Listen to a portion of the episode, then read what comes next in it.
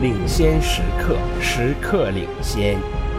北京智盈国际英语个性化英语辅导专家。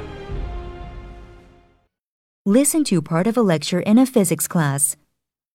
It's not an exaggeration to say we live in a complex world, but the good news is that it doesn't always take complex or complicated theories to understand it. Because scientists in the 21st century work in a much more interdisciplinary way as teams of specialists examining a whole rather than as specialists working in isolation, a lot of similar patterns or theories are starting to emerge. With the help of sophisticated computer modeling and shared data, scientists are finding simpler answers to very complex questions than they previously thought. Mother Nature, it seems, is starting to give up some of her secrets, or we're just learning to ask the questions better. And like almost every aspect of nature, there is a duality, or two ways of explaining most things. Complex theory, as it is called, looks at how very simple things can generate very complex outcomes that could not be guessed by just looking at the parts by themselves. And on the flip side, complexity theory looks at how complex systems can generate simple outcomes. First, we'll look at complex theory. You may have noticed the wonderful swirling patterns of birds flying together in the sky, or fish schooling in the oceans. At first glance, we would think the birds would have to be rather intelligent to work out how to fly in formation like that. We would probably also assume there must be a bird in charge giving the others instructions. But research into this type of behavior known as swarms has shown that all is required is for each bird to maintain the distance between it and its neighbors and fly in the average direction of its neighbors. They seem to have built in radar like what we usually associate bats as having. Jet pilots have to set their flight patterns on their instruments, but it is instinctually built in for Canada geese.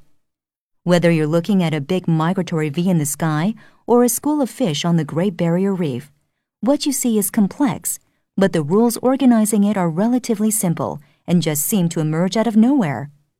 On the other hand, complexity theory looks at how complex systems can generate simple outcomes. Take the human body, for instance.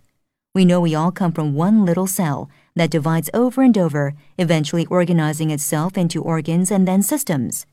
Consider the billions of cells that make up a person, and yet they all manage to work together in such a way that the body works as a single unit.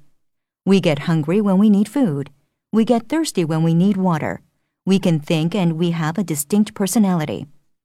Something happens when large numbers of individual units come together and interact intensely with each other. What we've discovered when examining these different dynamic systems and their synergies or combined operations is that one set of principles applies to many different types of systems. What we learn about how a chemical reacts in the blood system can perhaps apply to how it reacts in our stratosphere or weather system, or how a grasshopper's legs can become the design for hockey knee pads. Perhaps the most exciting new perspectives are emerging in the life sciences biology, genetics, ecology, and evolution, where complexity is motivating a shift of perspective as profound as that which occurred in physics when relativity and quantum theory became prominent. Indeed, our understanding of the very phenomenon of life itself is undergoing a major shift.